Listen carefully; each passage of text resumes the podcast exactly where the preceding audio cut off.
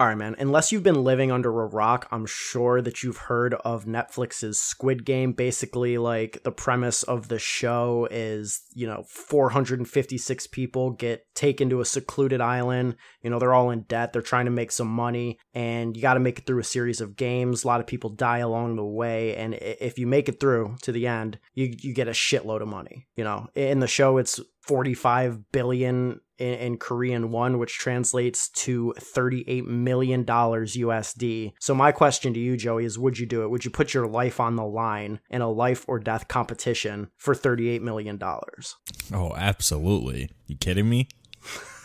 That's easy. That's easy cash. Because yeah. the the way I look at it is, it's a win win, right? Either I'm rich or I'm dead. So I would definitely join, and I would definitely have a leg up on a majority of the people there, just because I would like to think that I'm a little bit more intelligent than the majority of you know people in this world. Mm. Um, so I think I would have a leg up there, and then it's all it's all a you know a mind game. You know, it's who who's the toughest, who who has the strength to to persevere through these games and, and through all these deaths and whatnot. So I definitely would join for that amount of money. I think I know your answer too, since I tweeted about it, and I think we're the first ones in there. But you know, if it came down to it, I might have to push you through the through the glass on the bridge. That's crazy. That's absolutely crazy, bro. I was gonna I was gonna say which which one do you think like so if, if it was the same games as in the show like do you think you would make it through? Or like which one would you die at? Because I it, think it'd that, probably be that one. Yeah I was gonna say the same thing. I think I could make it through the first few. Like the marbles one that's easy. That's analytics right? That's just yeah. bet, betting the optimal. You know red light green light you know that's easy as soon as you figure it out. But like the glass one I think is chalked. I think I die in that one for sure. Yeah the the glass one is definitely over especially if you have to go first or you know you're at the beginning of the line. Obviously if you're at the end you have an advantage. So i guess it would just depend on where your position is but yeah that would, that would probably be the game that would end it for me. But just another question i have for you just in regards to the show is are you watching it in korean with subtitles or are you watching it dubbed in english? That's kind of a hot argument. Yeah um i watched so I watched the first episode with my girl with the English dub. I watched the second episode by myself with the Korean, uh, like a little compare and contrast, and then I watched the rest of the series with her and she was like staunchly in favor of just watching with the English dub. So I just like I didn't really care enough to make my own decision. I just, you know, she wanted yeah. to watch it in English, so I just watched it in English. But like I don't mind subtitle shows, but I don't know. It's whatever to me. Yeah, I mean, usually I'll just listen to it dubbed because I don't really care enough to listen to it in the uh, natural language. But I think that's the unpopular opinion is listening to it dubbed. I think a lot of people think you're supposed to listen to it in Korean and then read the subtitles as as the show goes on. Uh, which I don't know. I, I think that's a little weird, but just had to get your opinion on it. Final question, man. You and I we entered the Squid Games who makes it further. I mean, I I gotta go with myself. So it's you know, I'm I'm not, I'm not. It's not even about you or anybody else. It's just about I'm always gonna bet on myself before I bet on anybody else. Mm, I like that confidence.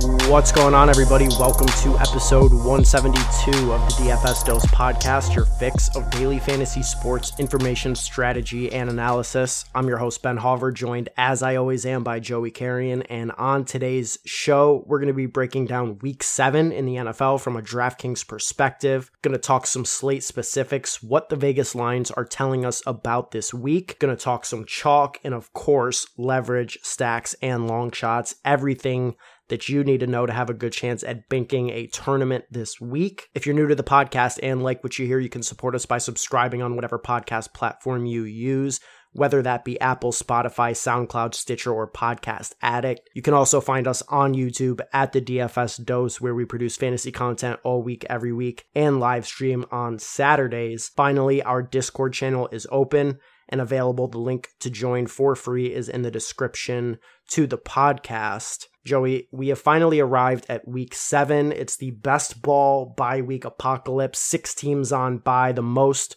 of any week this season. Yeah, it's it's another ugly week. We have three of the best teams in the NFL in the Cowboys, Bills, and Chargers on bye weeks this week. We only have a 10 game main slate again for DraftKings, so that's going to be interesting. I think this is by far the ugliest slate of the year. So, going to be interesting to hear your thoughts on these positions and you know how how how can we win cash games on a week like this. Yeah, we'll we'll definitely get into that shortly here. So, from a Vegas perspective, shout out to the NFL for balancing out the slate a little bit. It's it's a you know ten game slate, like you said. At least we've got four games in the afternoon, six games early, and let, instead of the seven three split that we saw last week. For the game totals this week, we have a season low two games games with totals of 50 or above. The top five implied team totals on the week we've got the Rams at 33, Arizona 32.25, KC 31.5, Tampa 30, and Green Bay at 29 and a quarter. What is standing out to you this week from a Vegas perspective? Yeah, I mean, obviously the lack of high totaled games is what stands out to me. There's going to be clear and obvious spots that the field will gravitate towards this week, as we saw last week. Obviously, you have the Rams as the highest. They're in a great spot against the Lions. The Chiefs are in a great spot. So the teams this week are pretty obvious in terms of who we're going to be stacking for tournaments and who we're going to be choosing you know, for our cash game picks, and it just resembles last week to me. And I don't know, I, I think it's just a pretty ugly week in general. Yeah, it's I'm interested by like just the form or not the format, but I'm interested in the way that things shake out from the Vegas slate. Like like I said, only two games with totals above 50, which sets up for low scoring games. But on the other hand, you know, we've got the Chiefs Titans game, which has a 57 and a half total. I think that's the highest game total we've seen. And four teams out of the 20 on the slate have implied team totals over 30, which is a high percentage. Three of those four teams are just massive favorites, right? We've got the Bucs minus 13 against Chicago, Rams by 16 against Detroit, and Arizona at 17 and a half versus Houston. So it's going to be really interesting in tournaments to like figure out how you want to target these games that are projected to be blowouts, but we know that a lot of points are going to be scored on the offensive side of the ball should should be um, a solid week in my opinion, and I, I think we're ready to get into uh, the cash game breakdown. Yep. So starting off at the running back position, like you said, it kind of mirrors last week where I think the mid 6K range is going to be the spot that everybody targets. We've got Darrell Henderson at 6,600 in a clear standout spot. And then a little bit lower, Chuba Hubbard at 6,100 and D'Andre Swift at 6K are all interesting options. Yeah, I think Darrell Henderson will be the chalkiest running back once again this week. He was one of the highest owned players in week six as well. So back to back chalk weeks for D Hendo, 6,600 at home against one of the worst run defenses in the NFL, going up against the Lions, that is giving up 32 DraftKings points per game to opposing running backs. It's just a great spot for Darrell Henderson. I don't really think you need to overthink it in cash games. He's an easy plug and play, decent price tag, guaranteed volume. You can't go wrong with Henderson.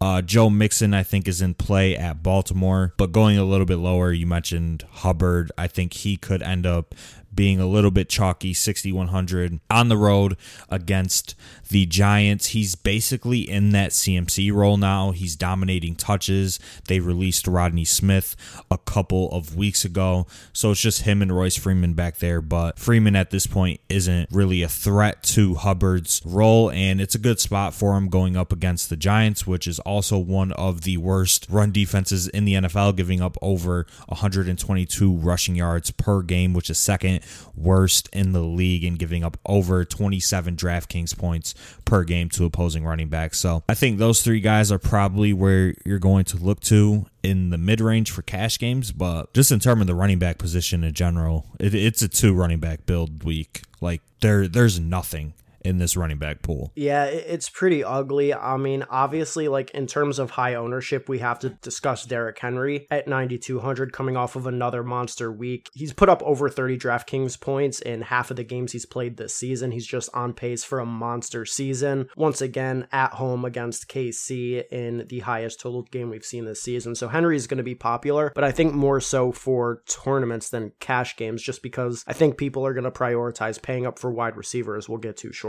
Yeah, I definitely think Henry won't be like the highest owned player, but he's definitely going to have a bunch of ownership. It's a great spot for him going up against one of the worst run defenses in the NFL. He's at home. The touchdown upside is obviously crazy high with Henry, and he's getting work in the receiving game too. You know, he's on pace to set his career high in targets and catches this season. And at 9,200, it's kind of hard to fade him, in my opinion, especially going up up against Kansas City. I mean, they cannot stop a soul on the ground right now. So I, I, I don't know. I don't know yet. It's still early. The build is looking like you might not be able to fit him, but we'll have to see uh, as the week shakes out. Yeah, it's just it's just I mean we'll we'll get to it, but I feel like the big question in cash games and like from a lineup construction standpoint is how to fit in the top three wide receivers or or at least two of those guys because they're in such great spots as we'll touch on momentarily. But at quarterback,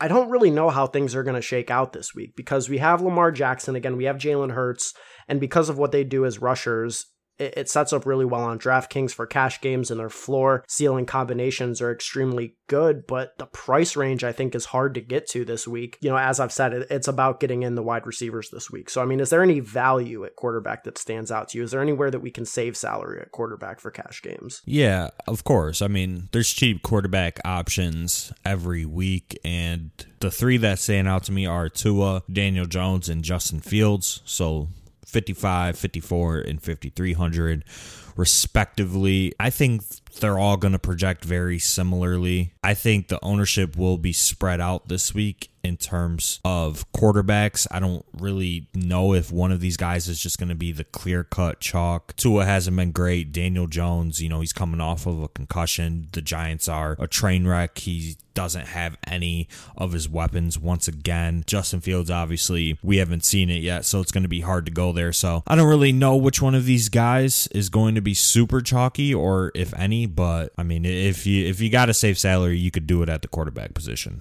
Yeah, I mean, it's hard, like, looking at these guys. You can poke holes in all of them. Like, Justin Fields, it was encouraging to see him get six rushing attempts for 43 yards last week. Like, that's the kind of rushing floor we want to see out of him. He was coming off of three straight games where he was only rushing the ball three times per game prior to that. So, I mean, we like to see that from a DraftKings perspective and a fantasy perspective, but, like, I could totally see the Bears getting completely swallowed up on offense by Tampa Bay's pass rush this week. And then, you know, Daniel Jones, he's got two straight games with under 10 DraftKings points. He's got a high ceiling, as we've seen. You know, he's got a 29 and a 30 through six games already. So, like, he's got a high ceiling. He's at home against Carolina, but Carolina wants to slow things down and run the ball more, and they should be able to do so against the Giants defense. So, I don't know what the volume is going to look like for Daniel Jones. Plus, he's complete garbage as a real life quarterback. So, it's like, you know, do I want to play him in my cash game lineup? And then Tua, you know, he looked good in his first game back since week two. He had 47 pass attempts and and, you know, it's actually been a pass happy Miami offense this year, even with Jacoby Brissett. So maybe that sustains and going up against a weak Atlanta secondary. I guess he's interesting. He might be my favorite of the group at 5,500, but it's just hard with Tua. I think he has a relatively low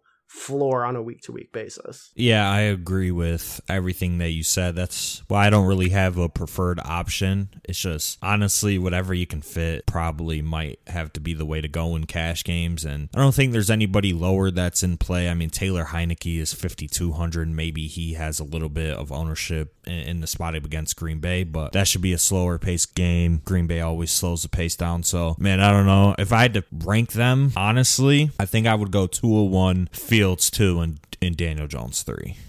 Yeah, that that sounds about right to me. I mean, do you see yourself finding the salary to get up to the Hurts Lamar Jackson range in cash? I mean, preferably yes. I because like you said, those guys' floor and ceiling combinations are just two of the highest on the slate. Jalen Hurts, all he does is score twenty plus points, so you could basically lock that in at sixty nine hundred. His role in terms of uh, rushing is great. Obviously, he's averaging what nine attempts per game so far to start the season. Has scored two rushing touchdowns in back to back games. Like, don't really have to talk about him. And then Lamar Jackson, obviously great fantasy quarterback, seventy four hundred, same price as last week where he was stone chalk, and it's a it's a good spot for him at home against Cincinnati. So preferably, I would like to be in this range but I don't know if you'll be able to get there, especially with all of, all of the uh, the guys in the wide receiver pool that we want to play.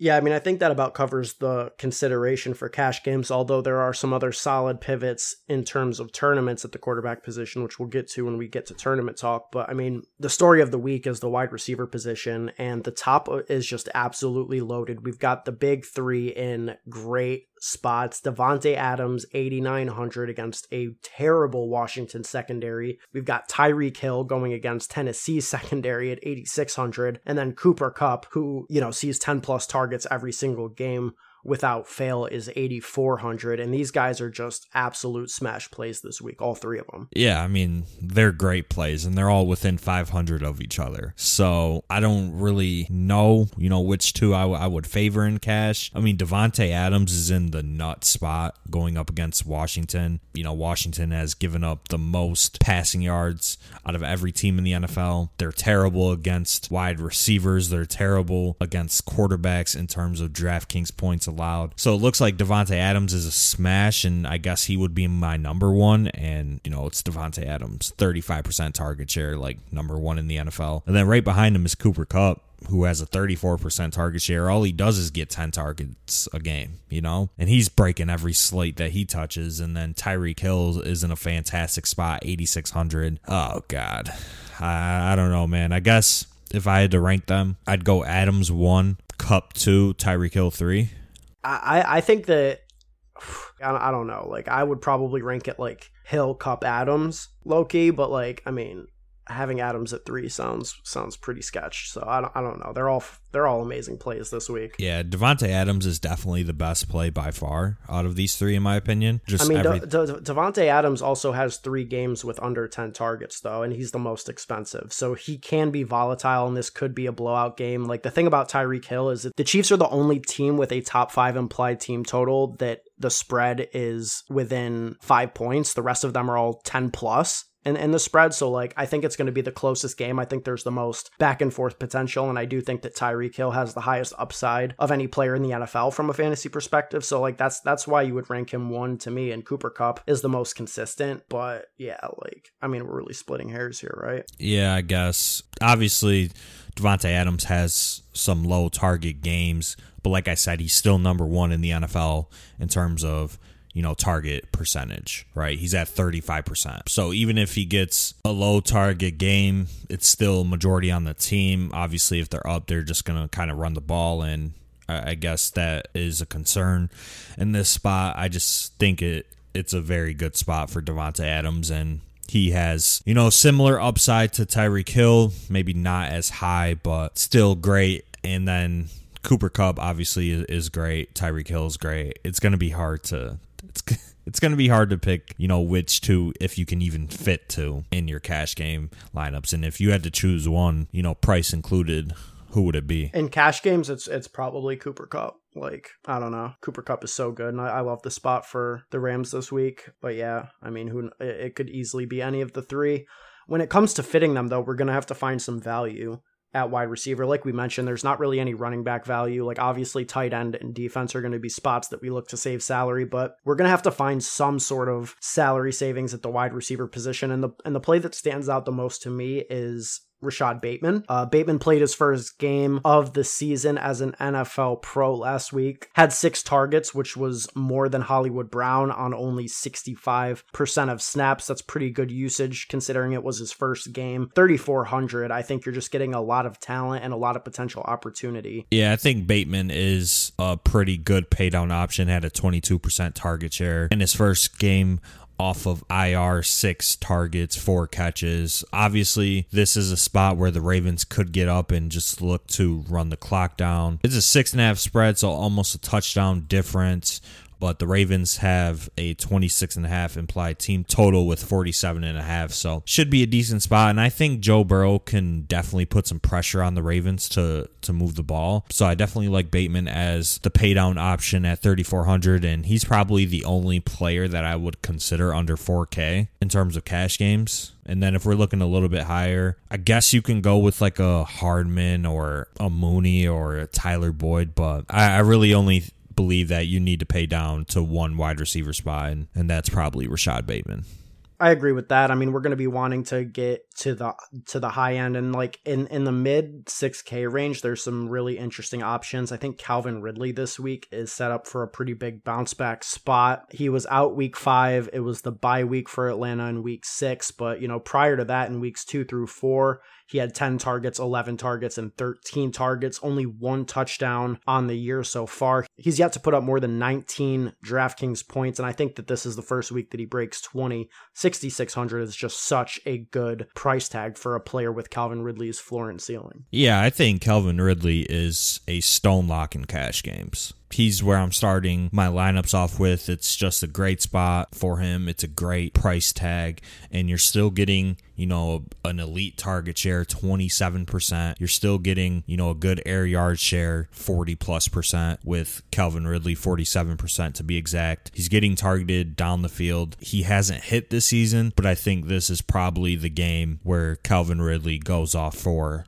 25 plus DraftKings points. So I think he's an easy lock and load for cash games. And there's there's a lot of value in this six range. I think Chris Godwin is looking pretty solid right now at 5900 at home against Chicago obviously Tampa Bay one of the more pass heavy teams this season a lot of competition for targets and he hasn't really been targeted much. He has three games with five targets, which you hate to see. But I think Godwin's price tag is a little bit cheap. And then obviously you have Hollywood Brown right there, 5,800, your boy. He's in cash game consideration. And then you got, you know, the AJ Brown at 6,300, Antonio Brown, 6,300, Woods, 6,400. This range is just absolutely loaded with talent and you know target opportunity and and, and ceiling, in my opinion. Yeah, so this has nothing to do with anything, but like you brought up AJ Brown. How do you feel about him? Uh, you know, almost dying from eating Chipotle. I know you're a big Chipotle guy. I mean, he just got he just got a bad uh bad batch, I guess. Bad batch, yeah. Yeah, all right, all right. It's it's not going to stop you, Bruh, Absolutely not. Chipotle is low key. I'm gonna say it. It's top two, and it's not two in terms of fast food. Wow. What's two? McDonald's. McDonald's is the classic, right? Like it, it's not gonna wow you, but it's consistent. That's what you need in, in life. It's just consistency. You go there, especially if your McDonald's is good. You go there, you get the consistent McChicken, double cheeseburger, couple couple chicken nuggets, and, and you're on your way. Wow, I, I would never have McDonald's over over like Wendy's, but that that's all right. Uh, the other wide receiver that I think will be used in some cash game builds, probably not the build that I'm going to run because I'm going to be prioritizing the high price wide receivers and Calvin Ridley. But I think if people are going to be rocking with Derrick Henry at all, they're going to probably have two value wide receivers. And T Higgins at 4,900 is going to project well once again. Adam Levitan noted on Twitter earlier this week that in the four games that the Bengals have had all of their wide receivers healthy, that Higgins actually has the highest target share of the group. Although Ja'Marr Chase has been more productive, T. Higgins with a 22.5% target share is going to project well at 4,900. I think that he's viable this week as well. Yep, he's definitely a great salary saver. I just, I just can't play him again. Like I, have played him the last couple of weeks and I've lost money on him. And there's just a lot of competition for touches in Cincinnati, and you know they're not really pushing the pace as we thought they would. The target share is obviously very solid, but if that's only five to six targets, it's going to be hard for him to get there, especially in tournaments and cash. If he gets you like 10 points, you're fine with that. But still, I, I I think the ceiling is relatively low, especially with Ja'Marr Chase, you know, being like the deep threat touchdown scorer in that offense. Yeah, that makes sense. And tight end, I think the story, as it has been for multiple weeks in a row, is just going to be using the position to save salary. Ricky Seals Jones has come up a little bit this week. He's up to 3,700, but his usage is still amazing. And I think that he's one of the better options this week at 37. A little bit lower. Cole Kmet is in play, I suppose. And I don't know, is there anybody else that stands out to you at tight end? Nah, I mean, I'm I'm just locking in Ricky Seals Jones unless I really need the salary. Then I guess I would be fine with Cole Kmet, but it is kind of thin at 3K for Kmet. It be, you know, just solely a matchup based play going up against Tampa Bay. Should see more pass volume there. But I'm just never fading a 99% snap share guy in Ricky Seals Jones as like the number two target or number three target uh, for Washington right now with all of their injuries. Like I'm, I'm just never fading that at 3,700. So I'm locking him in once again. I don't think you really need to go higher. The top of the tight end pool is good for GPPs, but I mean, if you play Kelce or, or Waller in cash, like send the head to head. Yeah, send, send the head to heads on DraftKings. If you do that, I don't I don't think it's necessary, but some people definitely will. You know, 7600 for Kelce is still relatively cheap, especially in this matchup against Tennessee. For all of the reasons that you listed for Tyreek Hill, you can apply that to Travis Kelce as well. So it's a good spot for him, but uh, I'm not paying up for Kelce in, in cash games. No, neither am I. But transitioning to tournaments here, eh, leverage stacks and long shots, I think Kelce is actually a solid leverage play. I don't think that he's going to come in with as nearly as much ownership as he had last week. He did get the price bump, only six hundred dollars though, like seventy six hundred and seven k. Like the price difference there is pretty negligible. And you know the box scores for Kelce as we noted on the Monday review show, haven't been great. You know he started off the season with three games of twenty plus, and then has hasn't hit 20 plus since. I mean, this is a, definitely a spot where Kelce could be good leverage off Tyreek Hill if there's an ownership gap. And I, and I think there will be. Yeah, I mean there there definitely could be. I mean Kelce's going to project well every week, and and he gets owned decently in tournaments every week. So I don't know if he's going to be like some crazy leverage play, but he's a great tournament play every single week. Obviously, he has the ability to separate from the tight end pool in a tremendous way. And if, you know, he hits his one percentile outcome, you're going to have to have him to win a GPP. So he he's in consideration every week for GPPs. You know, he's a glorified wide receiver at this point, right? So Kelce, great play. And just in, in terms of some other tight ends, I think Mark Andrews is a solid GPP tight end, 6K. He might have a little bit of ownership, but he's projecting pretty well right now, projecting better than, you know, Travis Kelce just in terms of value because you get a $1,600 discount and it's a good spot for him. So I definitely like Mark Andrews this week. And that's just the easiest way to get leverage and, and be contrarian in tournaments is to pay up at tight end, you know, a spot that most people are looking to punt. RSJ will probably be 30% owned again in like the Milly Maker. And at that ownership, it's just an easy fade, right? Chalk tight ends are just some of the easiest fades in GPPs because the range of outcomes with the tight end position in general is just so wide, right?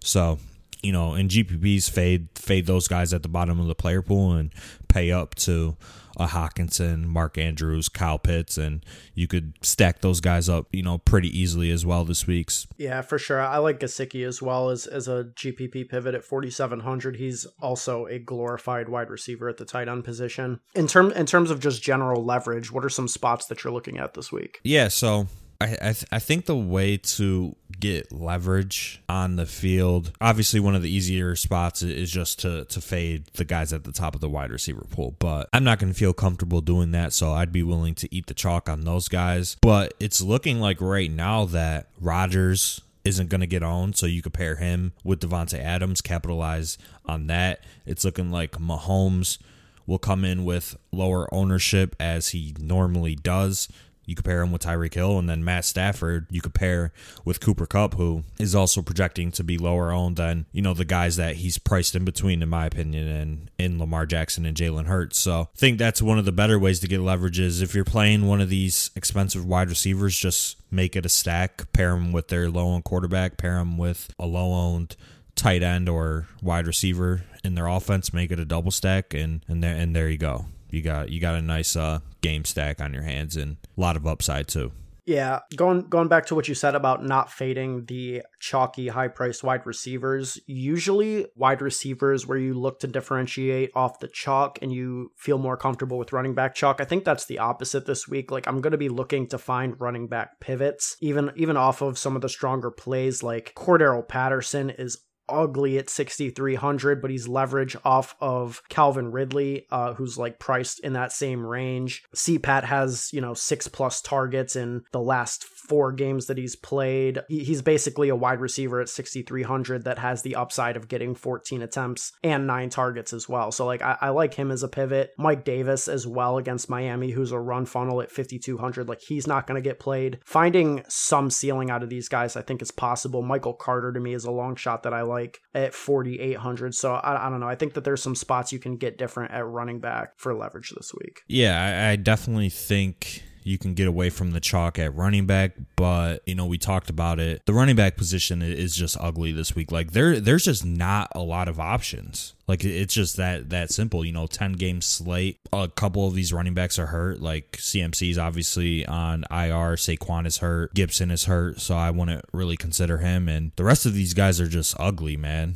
I like I don't I don't want to play Fournette at 6400, but I guess he's a solid pivot as well. Josh Jacobs at home 6200. Guess he's fine. I don't I don't really want to play Josh Jacobs. I guess my favorite GPP running back would be Aaron Jones at 7500 I, I, just think he's going to get overlooked he's good leverage off of Davante Adams he has been ceding quite a bit of touches to AJ Dillon, right? But he still has the upside to score three touchdowns in any given game. He still has good upside in the passing game on one of the best teams in the NFL, one of the highest total games on the slate. So Aaron Jones would be my GPP running back play this week. And, you know, it's just an obvious spot to play him with the lack of running backs that we have. Leverage off of Davante Adams, and it's a good spot for him going up against Washington. So lock in Aaron Jones as my favorite GPP running back play of the week.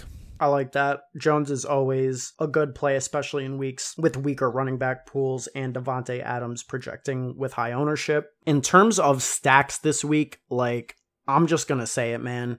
It is the Matthew Stafford revenge week. I am I'm all in on Stafford this week at 7100. I know that he's not, you know, typically the type of player that we target. Like we like guys who have some sort of rushing aspect to their game, which he doesn't. But Stafford right now has the fourth most pass attempts inside the 10 yard line, uh, 17 so far this season. Six of his 16 touchdowns have come near the goal line. So they're not afraid to pass the ball. They're not afraid to pile up points even in blowouts as we saw last week. And I think Stafford is going to make a point this week. I think he's going for 405 and it's it's Stafford revenge week. It's that simple. I'm playing a bunch of Stafford in tournaments this week. Give me the Ram stack all day every day and you can bring it back with, you know, your lion of choice probably D'Andre Swift at 6K. Yeah, I, def- I definitely like Stafford this week. It's a good spot for him going up against Detroit. I don't know how, but Detroit has actually been pretty solid against the pass, but obviously I don't I don't really think that matters against the Rams, um, especially when they have a 33 point implied team total. It's kind of thin in my opinion for cash game, so I wouldn't consider them there, especially with Hurts a little bit cheaper. But a Stafford stack is obviously in play every single week, has one of the highest ceilings on the board, and you know you're really buying into this revenge narrative. Bro, they did him dirty for a decade, and now he's flourishing. It's how time. Do, but how did they really like do him dirty though? Like they they were just trying to they were just trying to do their their jobs and you know put the best put the best possible team out, right? I mean, they didn't do a they, good job of it. They were trying their best. He had he had one good running back his, his entire like span there, and it, it was Reggie Bush and like calling him a good running back in the NFL is a bit of a stretch. So, yeah, I, I don't know. Bad offensive line. He got hit so many times, injured so many times. because of Detroit of, of how Detroit built that team. I don't know, man. I think I, I mean I think he likes Detroit still. Like I don't think there's too much ill will, but I think that he he's gonna pile up some points in this mm-hmm. spot. I, I think I think he's gonna take it easy on him. You know. Oh, you how, think so? Help out his former team a little bit. Maybe, maybe. Gotta, gotta, gotta go, gotta go easy on them. You know, the Rams should be up big in this spot. I, you know, I don't, I don't see a, a need to to run up the score on on your former team right? It's it's a new GM and a new coach, so like I, I guess that he probably doesn't like if Patricia was there, like this dude hated Patricia. Like if Patricia was there, he would just drop they would drop 60 on them. Like I don't care. But yeah, probably just gonna be a normal game for the Rams here. But but even still, like we saw them pile up points in a blowout last week against the Giants. So I think yeah. we could see the same thing here.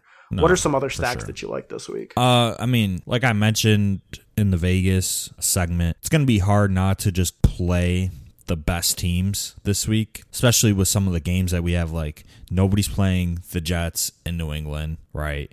Nobody's playing Carolina and the Giants. Nobody's playing Philly and Las Vegas. So I'm going to just keep my tournament exposure, my tournament stacks to the top end guys. I know it's expensive, so you got to find value, but Mahomes stack, obviously great every single week. Rodgers, like I said, paired with Davante Adams, I think is in play. This week it's a good spot for them. Lamar, obviously Stafford, Jalen Hurts, and then Ryan Tannehill at 6,400, I think is in play. You could stack him up with AJ Brown. That's pretty much it.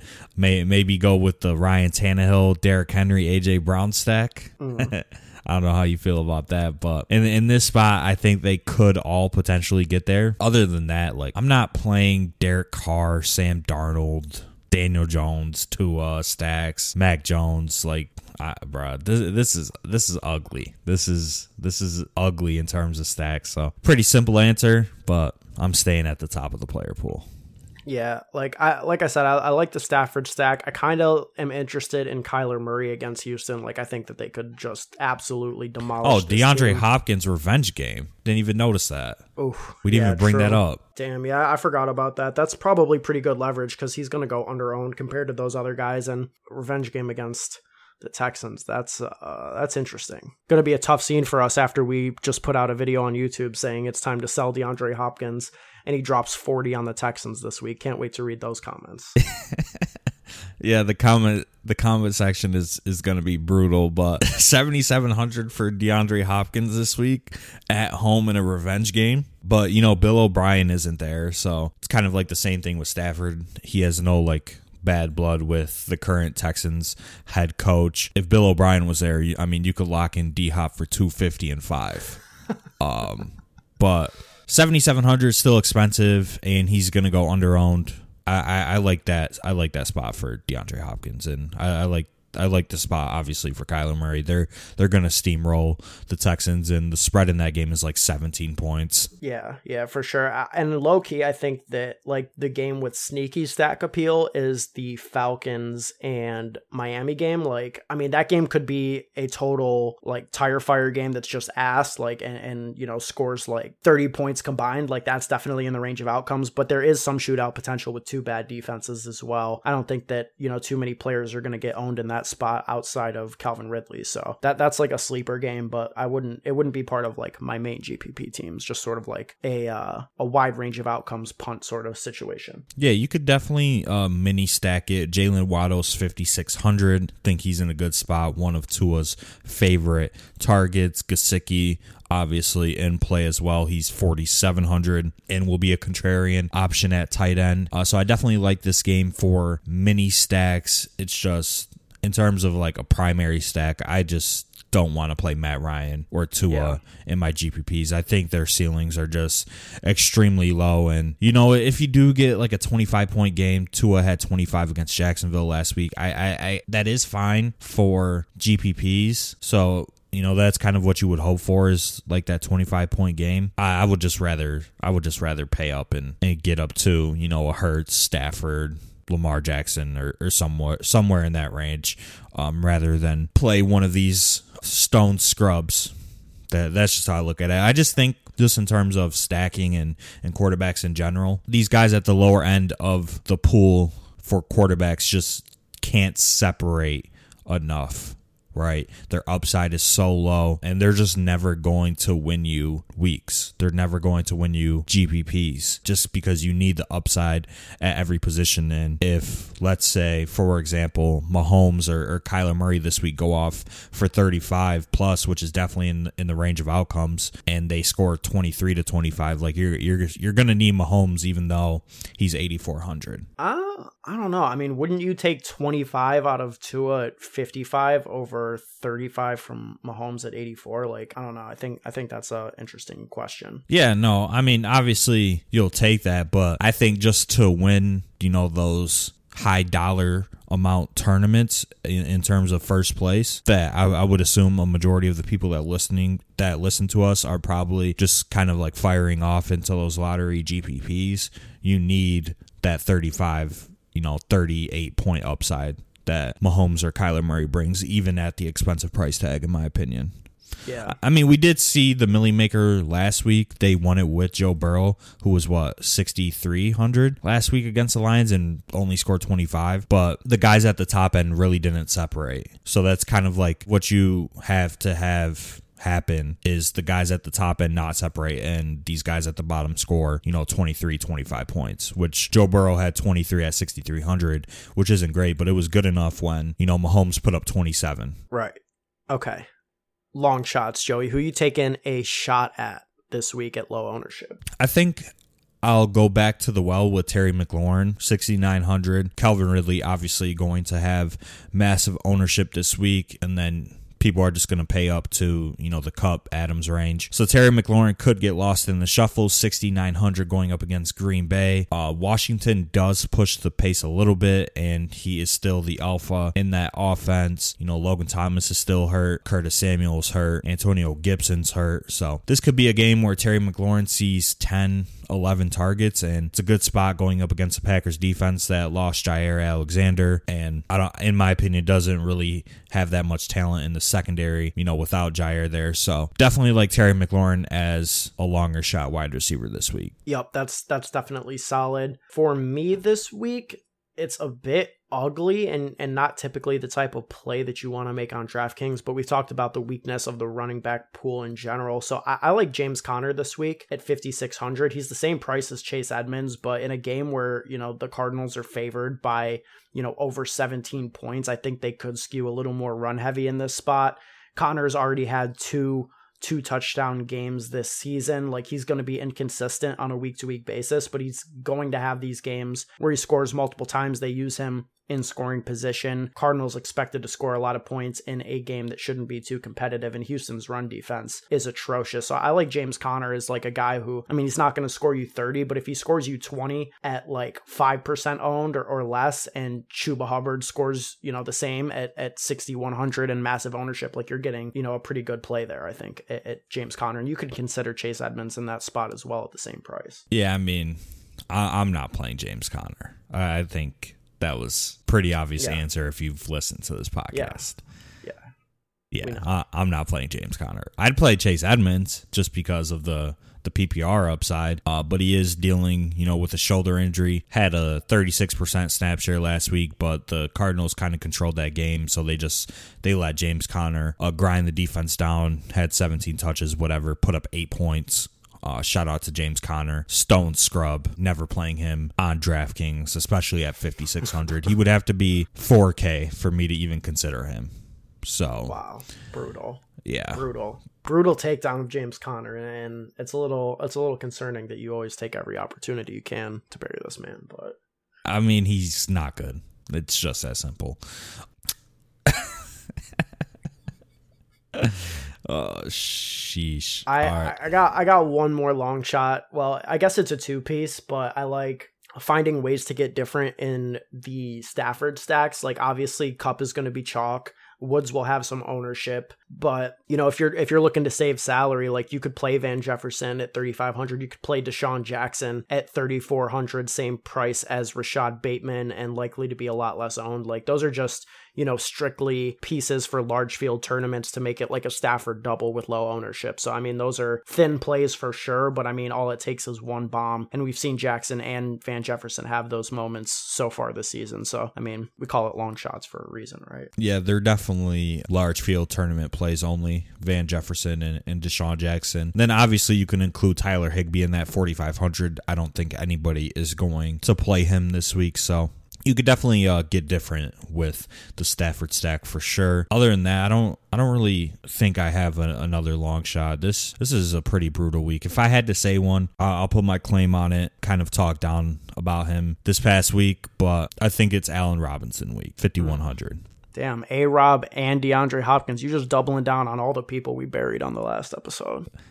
yeah, I, I got I got to take back this week. Um, Allen Robinson at Tampa Bay. I think the Bears are going to have to pass more. And, you know, somebody in our comment section brought it up, but Justin Fields missed a Rob on like an easy 60 yard touchdown. And, you know, if he scores that, we're looking at it a little bit different, or we're looking at him a little bit different. But 5,100, he hasn't had a great game this year. He has to have a good game sometime, right? Like he's due. It's just that simple. He's due. He, he is due. He's absolutely so. Due. DeAndre Hopkins, Terry McLaurin, and, and Allen Robinson are my tournament uh, plays of the week. All right, I like it. Let's close out the show with some best bets. Joe, I'm gonna keep it a thousand. Like we need to just turn it the fuck up with with these best bets this week. You know, we gave out four last week, uh, two each. We split one for one each, and this week I need all winners. Okay, the people need all winners. So what do you got for your best bets of the week? Yeah, so for this week, I'm going to take a spread for the first time this season just because I am super confident in it. I'm going to take the Patriots minus 7 at home against the Jets. I think after a couple close losses against some good teams, the Patriots are going to come out in front of their home crowd, get their first home dub against the Jets. I think they'll win by 10 plus in this spot. So give me the Patriots minus seven. And then for my second bet, I will take the Eagles money line win outright. They're three point underdogs right now. Give me Eagles money line. That should count for more more points if we're if we're tallying it up for picking, you know, a dog. Mm. But mm. what what are the odds on that? The odds on on Eagles money line. Eagles money line odds it's plus one thirty five. Plus one thirty. Yeah, plus one thirty five. Give me the Eagles to win straight up against the Raiders. I, I do like that one. I don't know about the I don't know about the Patriots one. Like Bro, I kind of like I kind of like I like Jets money line at plus two twenty. No cap. Yo, chill, bro. coming coming off a bye, Zach Wilson, Patriots team collapse. I don't, I don't know, bro. Bro, we're not collapsing. the Patriots are not collapsing. They've just played good teams and have lost close games. Oh, okay, okay. That's that's what it is. All right, I didn't realize that. Yeah. Um, I got I got three bets for the people. I got one spread that I like. Broncos plus three for the Thursday night football game seems pretty good considering there is nobody of note playing for the Browns this week. Mayfield's out. They got Case Keenum starting. No Nick Chubb. No Kareem Hunt. I mean, just just getting any points on the Broncos side of the ball there seems pretty good to me. So I like Broncos plus three in that spot. And then the other two are some PrizePicks, player props. I've talked about it all week. I'm all in on the Stafford revenge game. So give me over on Stafford's passing yards at 285 and a half. He's throwing for 405, like I said. So that that's easy. He's beating that by 100 yards, no question. And mm-hmm. then my final one is Kamara. I like his rushing prop at 75 and a half. He's been getting more rushing work as a, you know, as a straight runner than he ever has in his career. And Seattle's giving up the fourth most rushing yards per game. They're a complete run funnel right now. I think the Saints can easily win this game with Geno Smith at quarterback. So like, yeah, Kamara should rush for over 100 yards in this spot and I, I, like that line at 75 and a half rushing yards yeah solid bets and i think i think we should go uh 5 and all this week you know, we got to speak it into existence. We're going to have an undefeated week this week, week seven. We're going to sail yeah. to the money with these player props and these bets, and we're going to sail to the money in DFS. I like that, man. I, I like that confidence. And that is going to be it for episode 172 of the DFS Dose podcast. Make sure that you follow us on Twitter at the DFS Dose, as well as our personal accounts. I'm at Ben Hauver. Joey's at Joey Carrion DFS. For more Week 7 NFL DFS content, you can check out our YouTube channel at the DFS Dose. We post multiple videos per week, and we will be live this Saturday evening to revisit the slate and give our updated thoughts and opinions as the week develops. To everybody listening out there, we appreciate you, we value you. Until next time, let's stay accountable and keep it authentic. Bye.